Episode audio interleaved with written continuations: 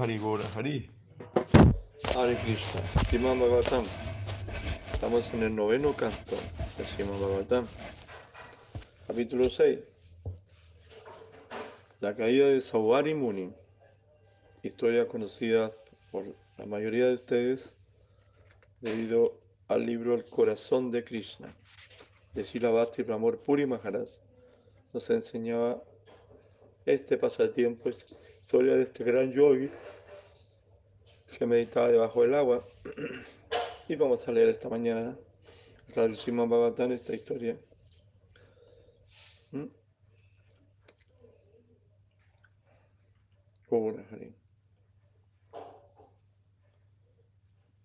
Virupaket tuman chanbur ambarisha sutastraya virupat radasvobut tatputrastu ratirataha. Shukadeva me dijo, oh Mahara Parishi, perdón, sí, Ambarisha tuvo tres hijos. Entonces Maharaj Ambarish, el rey, el rey santo, tuvo tres hijos, Virupa, Ketuman y Shambhu, Sambu. Virupa fue padre de Pradasva. Pradasva a su vez fue padre de Ratirata. Ratitara. Ratitara no tenía hijos, de modo que pidió al gran sabio Angira que engendrase hijos para él. Angira atendió su petición y engendró hijos en el vientre de la esposa de Ratirata. Todos ellos nacieron dotados de poder brahmínico. Bueno, aquí ya entramos en terreno pesado. Imagínate que este descendiente del rey le pide al sabio, al sabio de la familia. El sabio se supone que es un iniciante, algo así, ¿no? Y pedirle que engendren su esposa. Bueno, aquí vamos a leer el comentario de Shila Prabhupada para, para mmm, no caer en especulación. Dice así, Shila Prabhupada dice así. En la época védica, a veces se pedía un hombre bien cualificado que engendrase hijo en la esposa de un hombre de menor categoría, a fin de obtener una mejor descendencia. En ese caso, la mujer se compara con un campo de cultivo. El propietario de un campo puede emplear a otra persona para que lo haga producir. Pero los cereales como producto de la tierra se consideran propiedad del dueño del campo. De manera similar, a veces se permitía que una mujer fuese fecundada por alguien que no era su esposa. Pero los hijos se consideraban progenie del marido. Esos hijos se designan con la palabra Shetra Yata. Ratirata, que no tenía descendiente, se valió de ese sistema. Bueno, así es la cosa nada más. Lo demás es puro ego, ¿no? Claro, él quería tener hijos, bueno, y pidió a alguien que pueda tener hijos y que sean sabios para que los hijos no sean bobos, sean sabios también. Otros tiempos, ¿no? Otra, otro calibre de personas.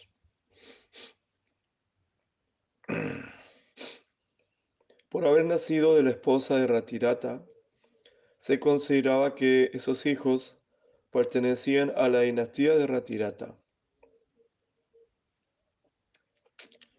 Sin embargo, como nacieron del semen de Angira, también se les consideraba miembros de la dinastía de Angira.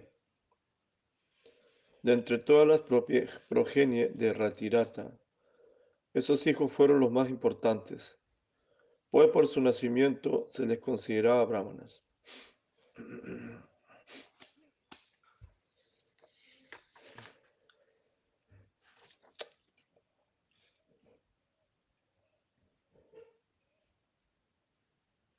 Vibranaka Chakravarti Thakur comenta que la palabra Dvi Yataya, eh, Dvi Yatayaha, Dvi Yatayaha, Dvi Yatayaha significa casta mixta. Entonces, Duitayaha o Duitayat, Duiyataya, Duiyataya, eh, se, se, refiere a una mezcla de, entre Brahmana y Kshatriya.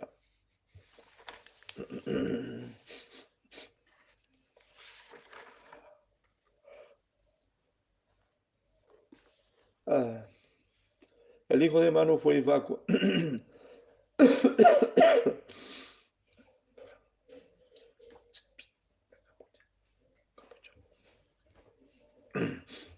El hijo de Manu fue Isvaku, que nació de las fosas nasales de Manu. Oh. Este estornudó. El rey Isvaku tuvo cien hijos. De entre ellos destacaron Bikuxi, Nimi y Dandaka. Hmm.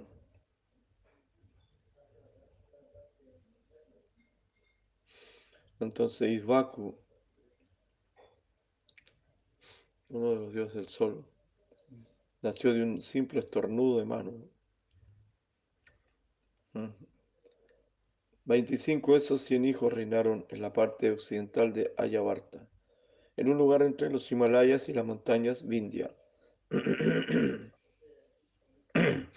Otros 25 reinaron al este de Ayavarta. Y en el centro reinaron los tres hijos, más importantes. Los demás hijos reinaron en otros lugares.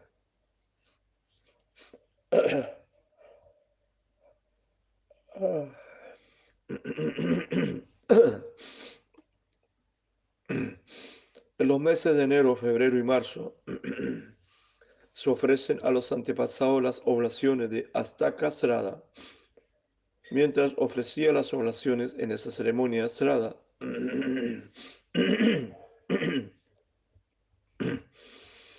que tiene lugar entre la quincena oscura de la luna, Maharaj Ivaku ordenó a su hijo Bikuksi que fuese al bosque y trajese inmediatamente carne pura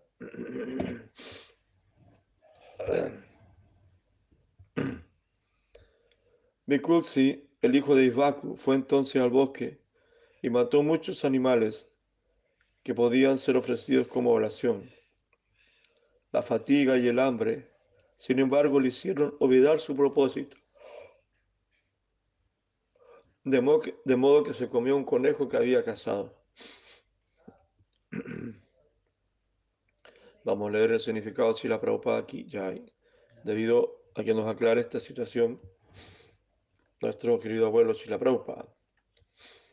Él dice, es evidente que los chatrias mataban animales en el bosque, porque esa carne era adecuada para ser ofrecida en determinados sacrificios. La ofrenda de oblaciones a los antepasados en la ceremonia estrada es también un tipo de yagna, en el que podía ofrecerse la carne obtenida cazando en el bosque. Sin embargo, en la era actual de Kali Yuga, ese tipo de ofrenda está prohibido. Citando el Brahma Vaivarta Purana, Chaitanya Mahaprabhu dijo, Asvam Medanga Balambam Samyasam Patapaitram Devarena Sutoptitam Kalau Pancha Ojo aquí. Y viene este verso que citó el señor Chaitanya.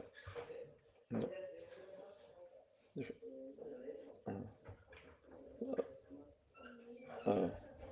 En la era de Kali hay cinco actividades que están prohibidas. Ofrecer un caballo en sacrificio, ofrecer una vaca en sacrificio, entrar en la orden de sañas, ofrecer oblaciones de carne a los antepasados y que un hombre engendre hijos en la mujer de su hermano. Entonces aquí ya el señor Chaitanya sabía que venía Kali Yuga.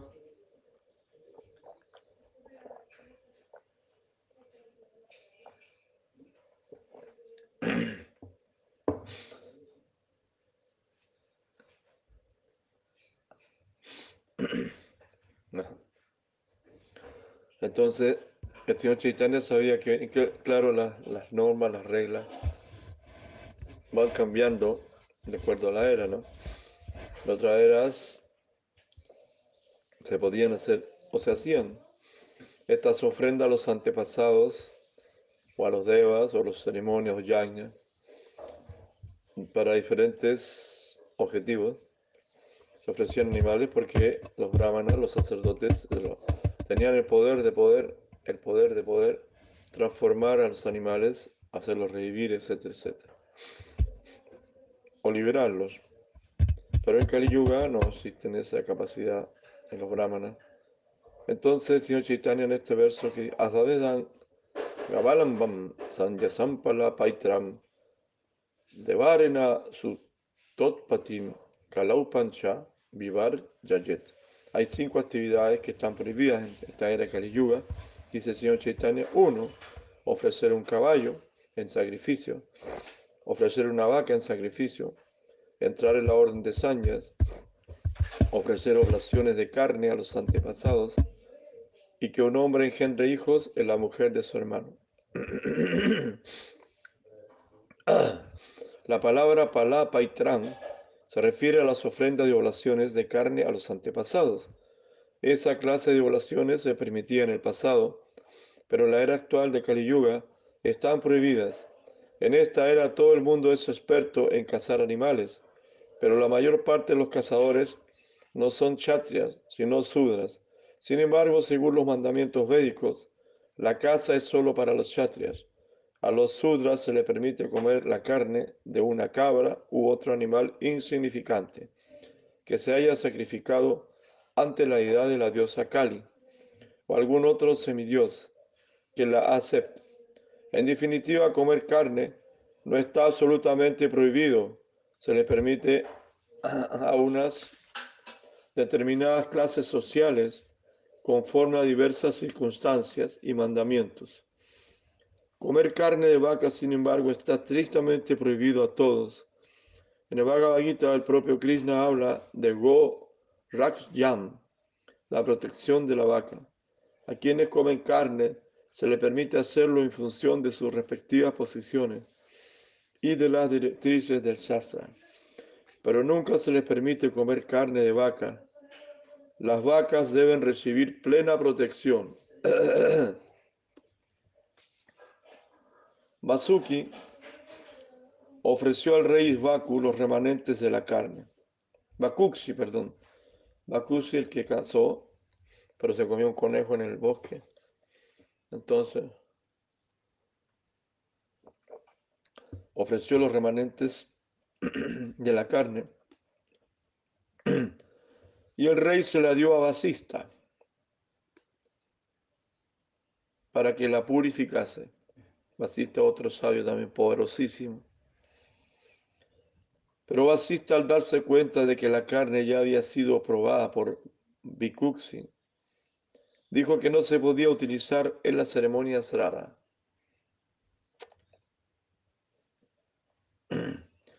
Entonces, el significado nuevamente, Chila Prabhupada dice, lo que se vaya a ofrecer en un sacrificio no puede ser probado por nadie antes de ofrecerlo a la deidad. Esta regla se sigue estrictamente en las cocinas de nuestros templos. Los alimentos que allí se preparan no se pueden probar hasta que no se han ofrecido a la deidad. En caso contrario, lo que se esté cocinando se contamina y no puede ofrecerse. Los devotos ocupados en adorar a la deidad deben tener esto bien presente a fin de no incurrir en ofensas en la oración de la deidad.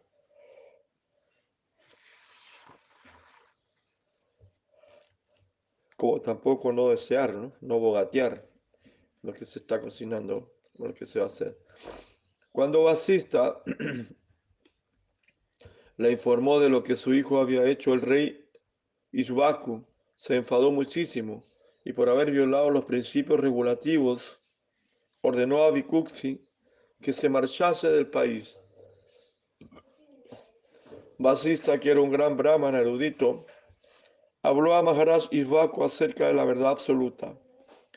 El rey, conforme a sus instrucciones, se entregó a la renuncia. Maharaj Isvaku siguió los principios de los yogis y tras abandonar el cuerpo material alcanzó la perfección suprema. ¿Qué les parece? Al saber que su padre había abandonado este mundo, Bikuxi regresó al país y una vez coronado rey gobernó el planeta Tierra y celebró sacrificios para satisfacer a la suprema personalidad de Dios. Más tarde Bikuxi fue conocido con el nombre de Shashada.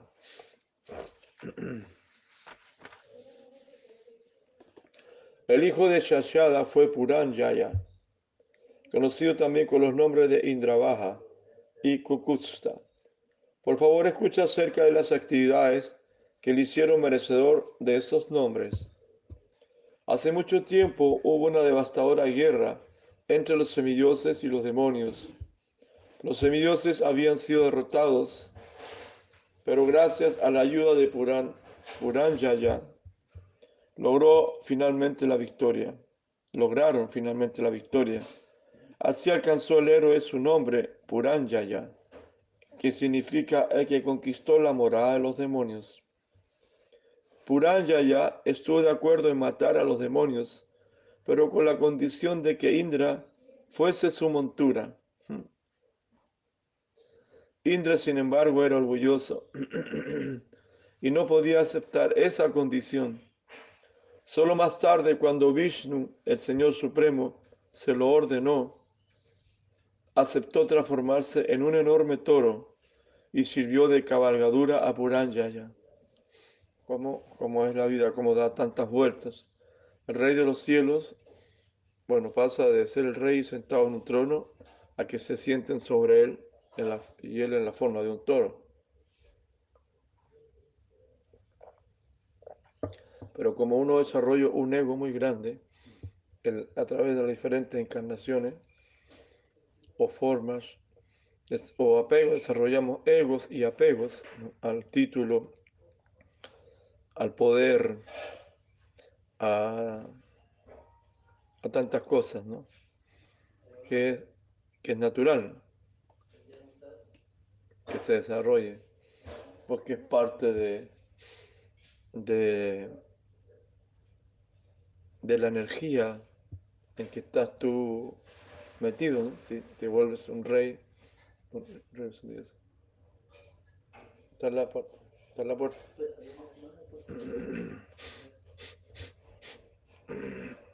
Entonces,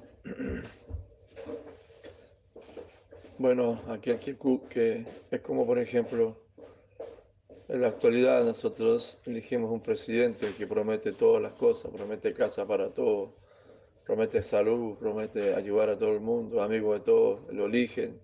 Y una vez que entra arriba al poder, el rey, a volverse presidente del país, eh, es el paquete viene con la corrupción, viene con el olvido de los amigos, viene con todo, entonces ya, y viene con el orgullo y la degradación, y droga y crímenes y todo eso. Es, es, es como el precio de la fama que se llama. Tú quieres ser famoso, bueno, la fama tiene un precio que es la infamia. El mundo de la dualidad es así, fama e infamia. Entonces, cuando tú llegas arriba, también tienes que... Eh, tiene un precio, todo tiene precio en este mundo. Todo, nada es gratis, nada es gratis. ¿No? Incluso tú puedes decir, no, pero el aire que respiramos es gratis. No puedo respirar, es gratis, no pagamos, todavía no pagamos aire, aire puro. Pero claro, el aire también lo pagaste la vida pasada, en la vida pasada con tus actividades piadosas. Se te designó una cantidad de aire que vas a respirar, una cantidad de oxígeno. O sea, tu respiración está matemáticamente controlada. ¿Cuántas veces vas a respirar en esta vida? Entonces, de acuerdo a la cantidad de respiraciones que tú tengas, es el tiempo que vas a durar. Entonces, eso está calculado también. Claro, por supuesto, se puede prolongar, qué sé yo. O también se puede achicar. Pero está todo, todo. Personas que viven muy poco tiempo, viven muy mal. Nada es gratis en este mundo.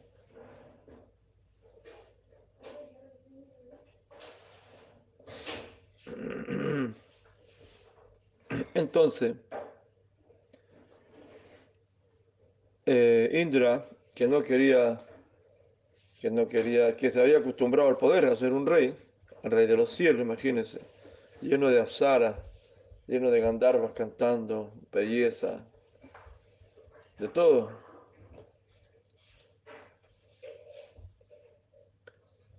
Y le tocaba ahora ser el toro, un enorme toro, y sirvió de cabalgadura de Puranjaya. Imagínense, pasar de ser el rey de los cielos a transformarse en la montura de un guerrero. Entonces se transformó en un toro Indra y tenía que, ya no era el rey, el general de los ejércitos, sino que tenía que llevar a Puranjaya. Porque el propósito era más importante, porque Puranjaya podía vencer a los demonios. Entonces Puranjaya era capaz de vencer a los demonios. Entonces, bueno, el otro le tocó hacer el papel de, de la montura del toro, ¿no? A veces el propósito, como se dice, eh, tiene cara de hereje, como se dice, la, un dicho, algo que tiene cara de hereje se dice. La necesidad tiene cara de hereje, la por necesidad. O si no, Indra iba a ser derrotado por los demonios.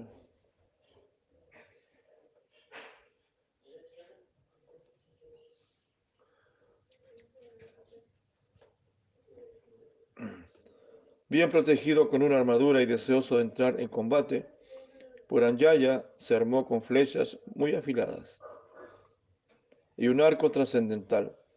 Así, entre las alabanzas de los semidioses, montó a lomos del toro, que era Indra. Indra con todo su falso ahí metido. Ya, tuvo que meterse, transformarse en un toro. Así es la vida, ¿no? Y se sentó en su giva, en su, en su giva, desde entonces se le conoce con el nombre de Kukusta, por haberse sentado en el gran toro. Puranjaya, que estaba dotado del poder del señor Vishnu, la superalma, la persona suprema, recibe también el nombre de Indravaha. Rodeado por los semidioses, atacó la morada de los demonios en el oeste. La batalla entre los demonios y Puranjaya fue muy violenta. En verdad los cabellos se nos erizan cuando escuchamos acerca de ella. Puranyaya con sus flechas envió la morada de llamaras a todos los demonios, que fueron lo bastante osados como para hacerle frente. Para salvarse de las ardientes flechas de Indrabaja o Puranyaya, que era como las llamas de la devastación que tiene lugar al final del milenio, los demonios que sobrevivieron a la destrucción de sus ejércitos huyeron rápidamente a sus respectivos hogares. Después de vencer al enemigo, el santo rey Puranjaya lo entregó todo, incluyendo las riquezas y las esposas del enemigo, a Indra. El portador del rayo, debido a ello, es famoso con el nombre de Puranjaya. Así Puranjaya es conocido con distintos nombres en razón de sus distintas actividades. El hijo de Puranjaya fue Anena. El hijo de Anena fue Pritu. El hijo de Pritu fue Visvagandhi. El hijo de Visvagandhi fue Chandra. El hijo de Chandra fue eh, Yuganasva. El hijo de Yuganasva fue Sravasva, que construyó la ciudad de Sravastipuri. El hijo de Sravasta fue Badrasva, cuyo hijo fue Kuvalavasya. De ese modo creció la dinastía. Y toda esta dinastía, ¿de dónde viene? Bueno, viene del Manu.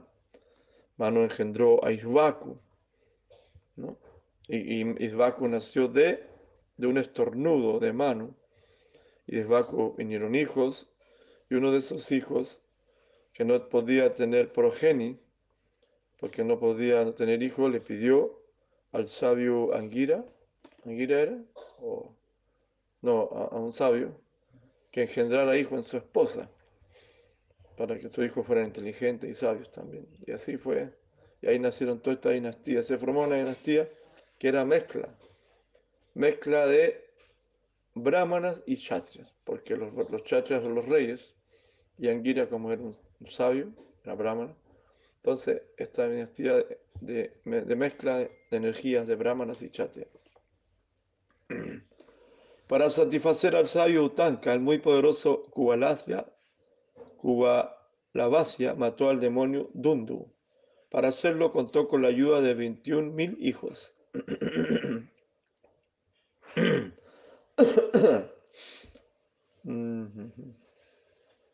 Bueno, aquí siguen los hijos.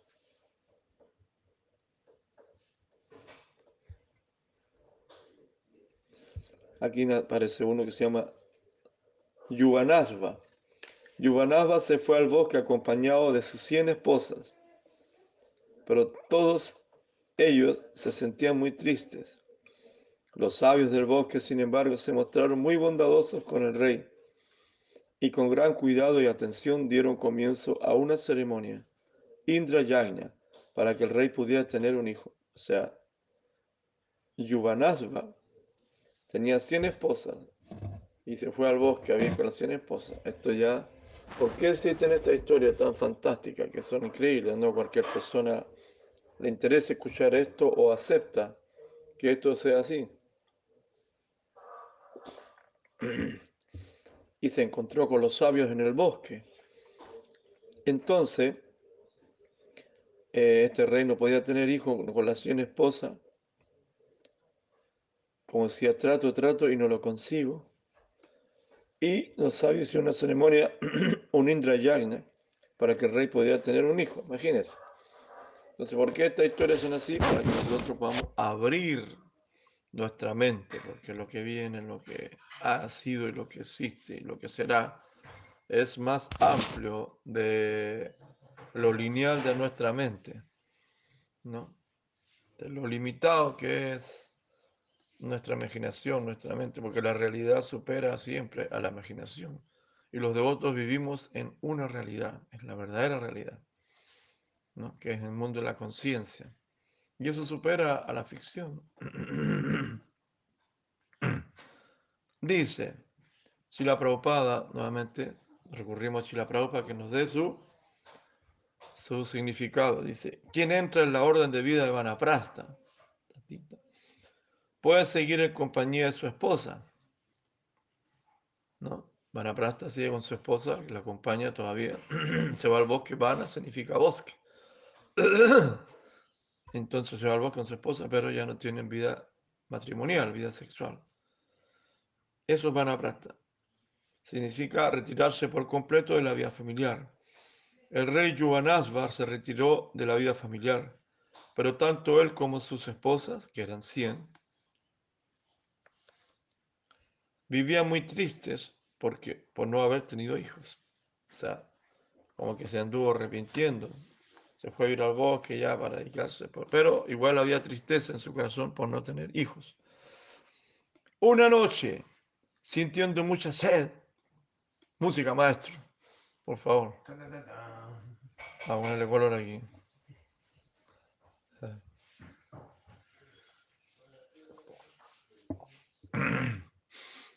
Aquí apareció un guitarrista, así que una música de fondo. Ah. Una noche, sintiendo mucha sed, el rey entró en el recinto de sacrificios. Bueno, ya estaban haciendo la ceremonia de sacrificio los, sacerdotes, los brahmanas, para que el hombre pudiera tener un, un hijo.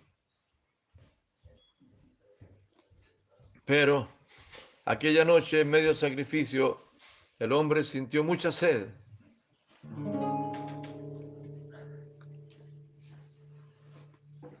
Cuando vio que todos los brahmanas descansaban, se bebió el agua santificada destinada a su esposa. O sea, el hombre se tomó el agua del sacrificio. El agua de la ceremonia de los brahmanas tiene tanta potencia que el agua santificada con mantras védicos puede dar el resultado deseado. En este ejemplo, los brahmanas santificaron el agua para que la esposa del rey se bebiese, la bebiese en el yang. Ese era el plan. Pero la providencia, porque todo está controlado por la providencia, quiso que el rey fuese allí por la noche y sintiendo mucha sed, la bebiese. Cuando los brahmanas despertaron y vieron el cántaro vacío, preguntaron quién se había tomado el agua destinada a generar un, a generar un hijo. Cuando supieron que había sido el rey quien inspirado por el controlador supremo se había bebido el agua, los brahmanas exclamaron, ¡ay! La providencia es realmente poderosa. Nadie puede hacer frente al poder del Supremo. De ese modo ofrecieron respetuosa reverencia al Señor. Algún tiempo después, del lado inferior derecho del abdomen del rey Yuvanasva, o sea, el rey quedó encinta, quedó embarazado. Del lado derecho del abdomen, del lado derecho, o sea, como dicen los devotos, cuando la, mamá está embarazada y siente las pataditas o los golpes del lado derecho, porque es un varón. Varón. La izquierda es una, una niña. Pero aquí es el vientre de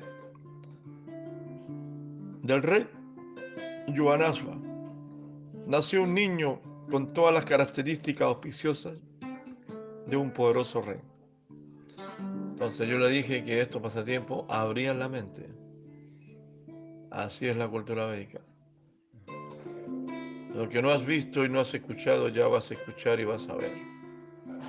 El mundo místico, poder, el poder del agua consagrada, es el poder del agua consagrada por los brahmanas. Deseoso de leche materna, el bebé lloraba, lloraba, tanto que todos los brahmanas se sentían muy desdichados.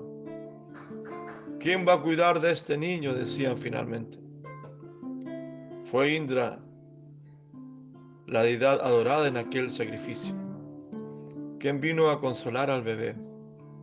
No llores, le dijo. Entonces poniendo su dedo índice en la boca del bebé, Indra dijo, puedes mamar de mí. que chupar el dedo. Que chupar el dedo gordo. Como hacen los bebés, se chupan el dedo del pie como Krishna. Aquí Indra tuvo que hacer el servicio de darle de ver. Bendecido por los brahmanas, Yuvanasva, el padre del bebé, no murió. Cuando todo acabó, se sometió a rigurosas austeridades y alcanzó la perfección en aquel mismo lugar.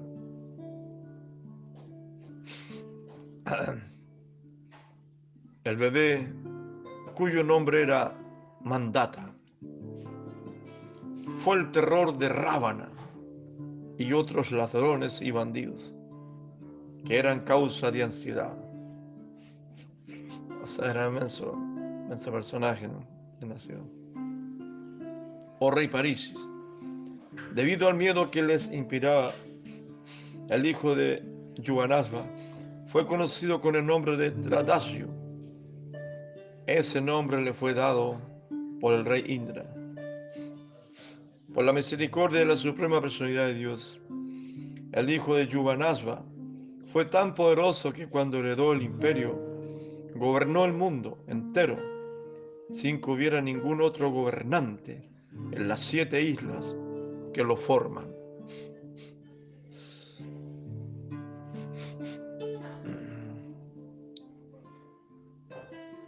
La suprema personalidad de Dios no es diferente de los aspectos auspiciosos de los grandes sacrificios, tales como los elementos que os ofrecen el canto de himnos védicos, los principios regulativos, el oficiante, los sacerdotes, el resultado del sacrificio, el recinto y el momento en que se celebra. Mandata, que conocía los principios de la autorrealización, adoró al alma suprema, la suprema personalidad de Dios, el Señor Vishnu, que está situado en el plano trascendental e incluye a todos los semidioses. también fue inmensamente generoso y caritativo con los brahmanos. De ese modo celebró ya yagna para adorar al Señor. Las propiedades de Mandata, el hijo de Yuvanasva, se extendían desde el horizonte en que se divisa el primer resplandor del sol hasta el lugar por donde se oculta.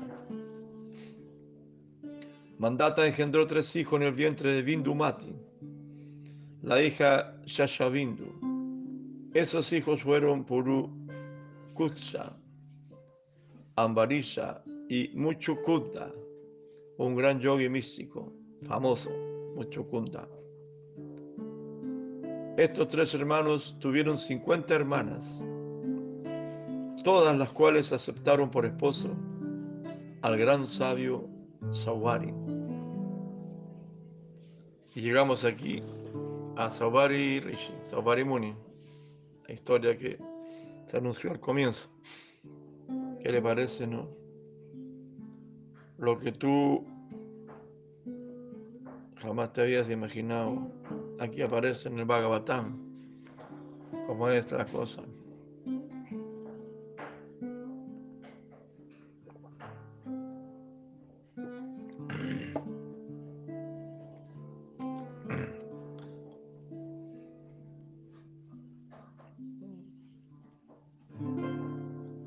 Saubhari Rishi realizaba austeridades en el fondo del río Yamuna, pero al ver a dos peces que se estaban apareando, percibió el placer que se obtiene de la vida sexual. Y bajo el impulso de ese deseo, fue a ver al rey Mandata y le pidió una de sus hijas. Mandata era el bebé, ¿no? El bebé que, que nació, ¿no? Y que volvió rey.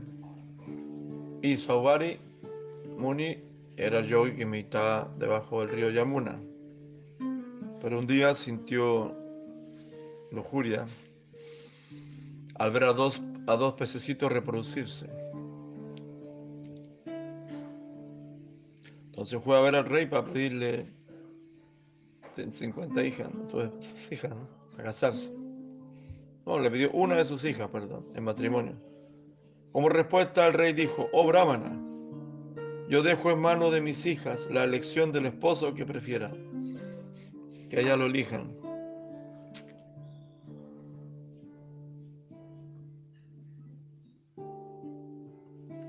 Saubari Muni pensó, claro, como estaba mucho, mucho tiempo bajo el agua, ya estaba lleno de escamas y de musgo y de eh, cosas que salen en el agua y viejito, muchos miles de años, tenía miles de años meditando bajo el agua. Entonces Sobori Muni pensó, estoy viejo y débil, tengo el pelo gris, la piel suelta y un constante temblor de cabeza. Además soy un yogi. Es natural que no le guste a las mujeres. El rey me ha rechazado. Así pues voy a rehacer mi cuerpo de tal manera que hasta las mujeres celestiales lo deseen.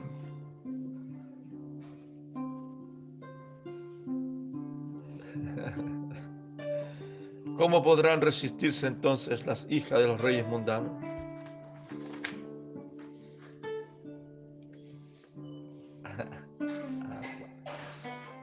A continuación, transformado en un joven muy hermoso, Saubari Muni fue llevado por el mensajero del palacio a las muy opulentas habitaciones de las princesas.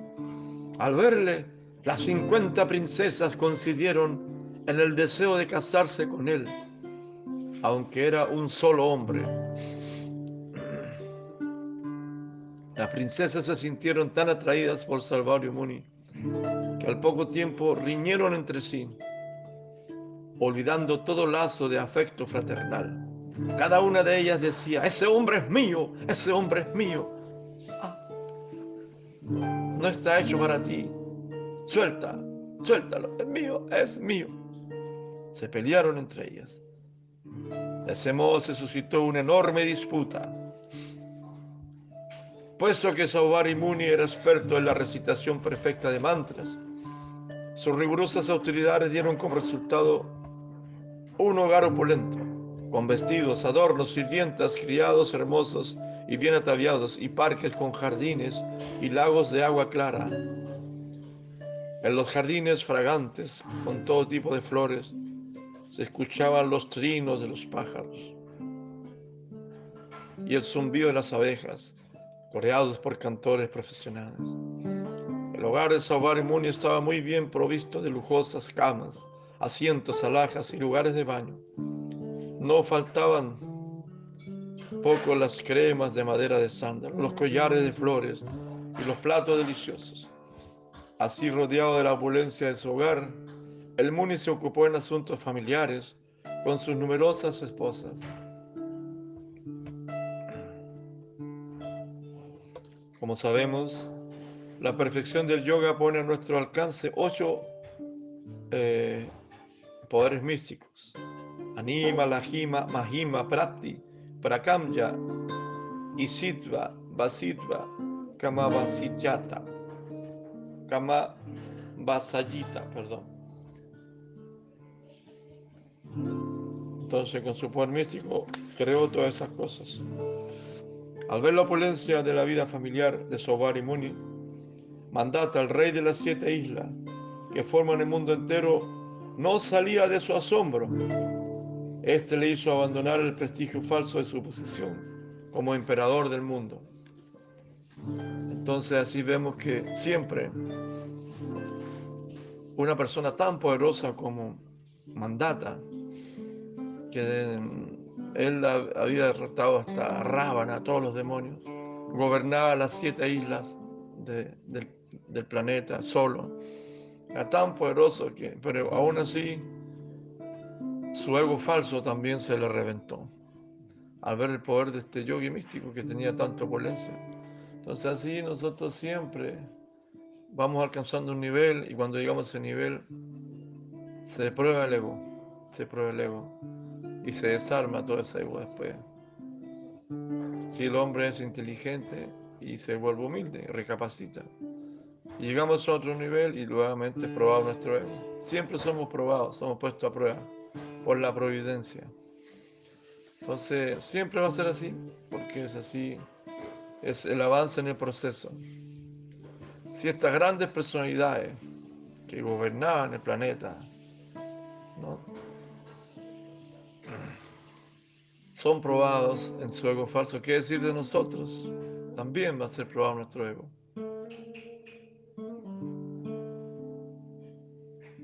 Dice Prabhupada, todo el mundo está orgulloso de su posición.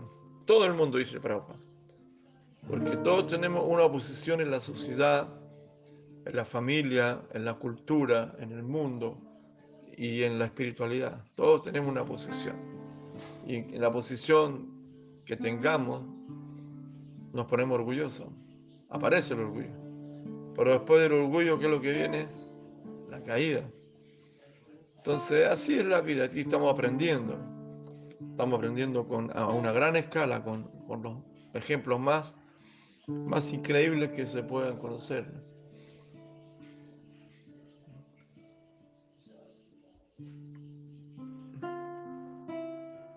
Dice, todo el mundo está orgulloso de su posición, dice Prabhupada. Pero en este verso se presenta una situación asombrosa. El emperador del mundo entero se sintió superado en todo lo relativo a felicidad material por la opulencia de Sobar y Muni. Siempre vamos a ser superados por alguien. Siempre vamos a ser superados por alguien. No esperes que no se ser superado, no esperes ser el mejor, no esperes ser el número uno. Por eso el señor Chaitanya nos enseñó eso, si ya está acá. Trinada piso, ni nada. Hay que ser humilde y tolerante. Eso es la esencia de todas las enseñanzas. La humildad. Y la humildad significa inteligencia.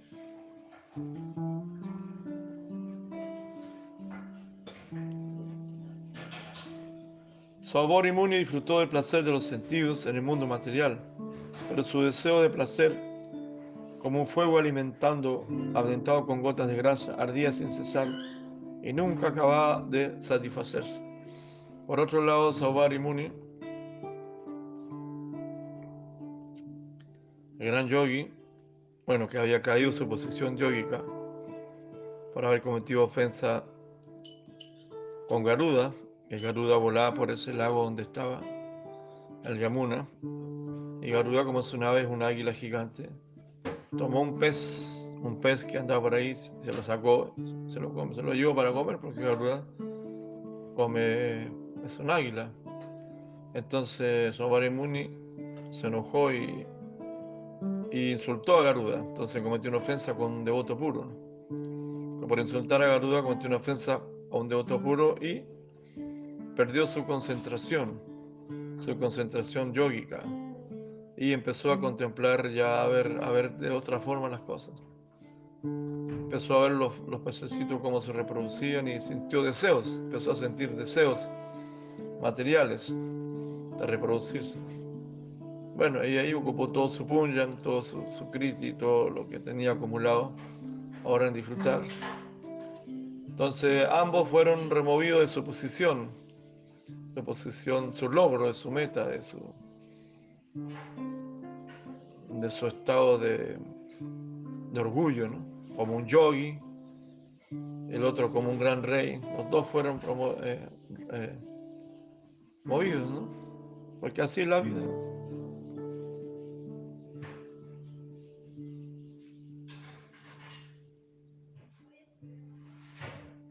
Y bueno, aquí se le rentó el ego al rey Mandata, a ver que alguien más podía tener más opulencia que él, más disfrute, porque lo que creó con su poder místico el sabio era extraordinario. Pero también este sabio Saboremuni que creó algo espectacular en vida de todo el mundo, también disfrutó y disfrutó disfrutó disfrutó, pero era como alimentar el fuego con, con grasa, o con aceite, o con benzina, con combustible, como seguir alimentando el fuego con combustible. O sea, los deseos materiales al final no terminan nunca, no cesan y no se satisfacen. Ese es un gran, como dijéramos, un gran, una gran verdad. Los deseos materiales uno los satisface, los satisface, los satisface, los satisface. O, perdón, uno trata de satisfacerlo, pero nunca se logran satisfacer los deseos materiales. La mente nunca se satisface. En cambio, los deseos espirituales sí producen satisfacción. Tú quieres complacer tu deseo espiritual y automáticamente recibes satisfacción. Porque al complacer a Krishna, a complacer a los devotos, a complacer al maestro espiritual, a complacer el corazón, a Paramatma, hay automáticamente una satisfacción que es muy diferente. La satisfacción que viene producto del servicio, de complacer a los demás, complacer al otro, es verdadera satisfacción que nos trae los beneficios que necesitamos. Paz, tranquilidad, armonía, ananda, felicidad verdadera. En cambio, en el plano material, uno trato, trato, pero no lo consigo, como dice la canción. Entonces, Obari Muni se dedicó a disfrutar, pero no podía, no podía. Un día sentado en un lugar solitario, Sobori Muni, que era experto en cantar mantra, reflexionó en la causa de su caída y halló que no era otra que haber contemplado las relaciones sexuales de los peces.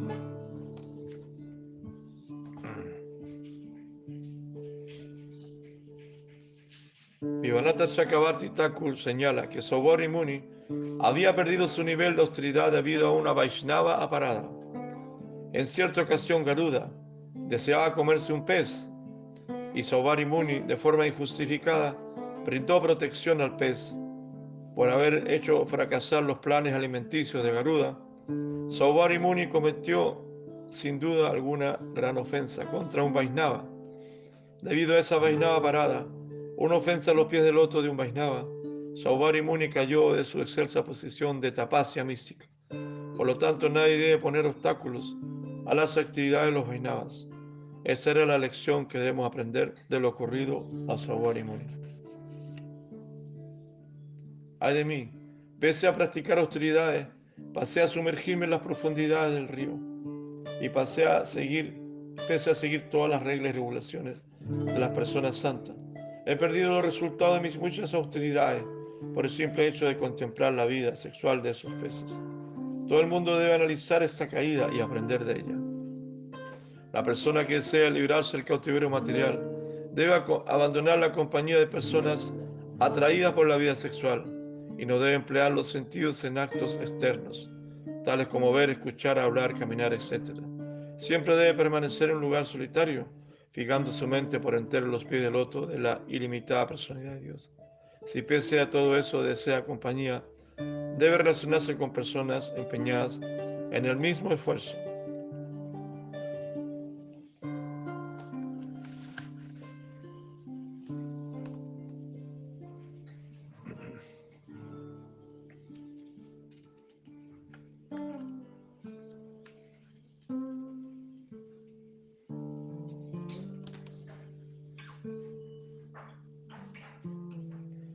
Modo, durante algún tiempo vivió absorto en asuntos familiares, pero más tarde se desapegó del disfrute material para renunciar al contacto de la materia.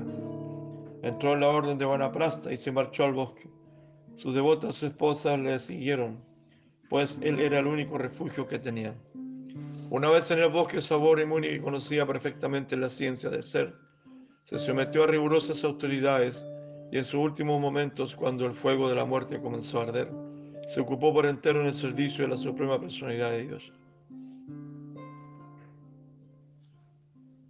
Oh Maharaparishi, gracias al poder espiritual de Saubari Muni, sus esposas que observaron el tránsito de su marido hacia la existencia espiritual, lograron entrar también en el mundo espiritual, del mismo modo que las llamas de un fuego se apagan cuando se apaga el fuego de donde procede. Aquí termina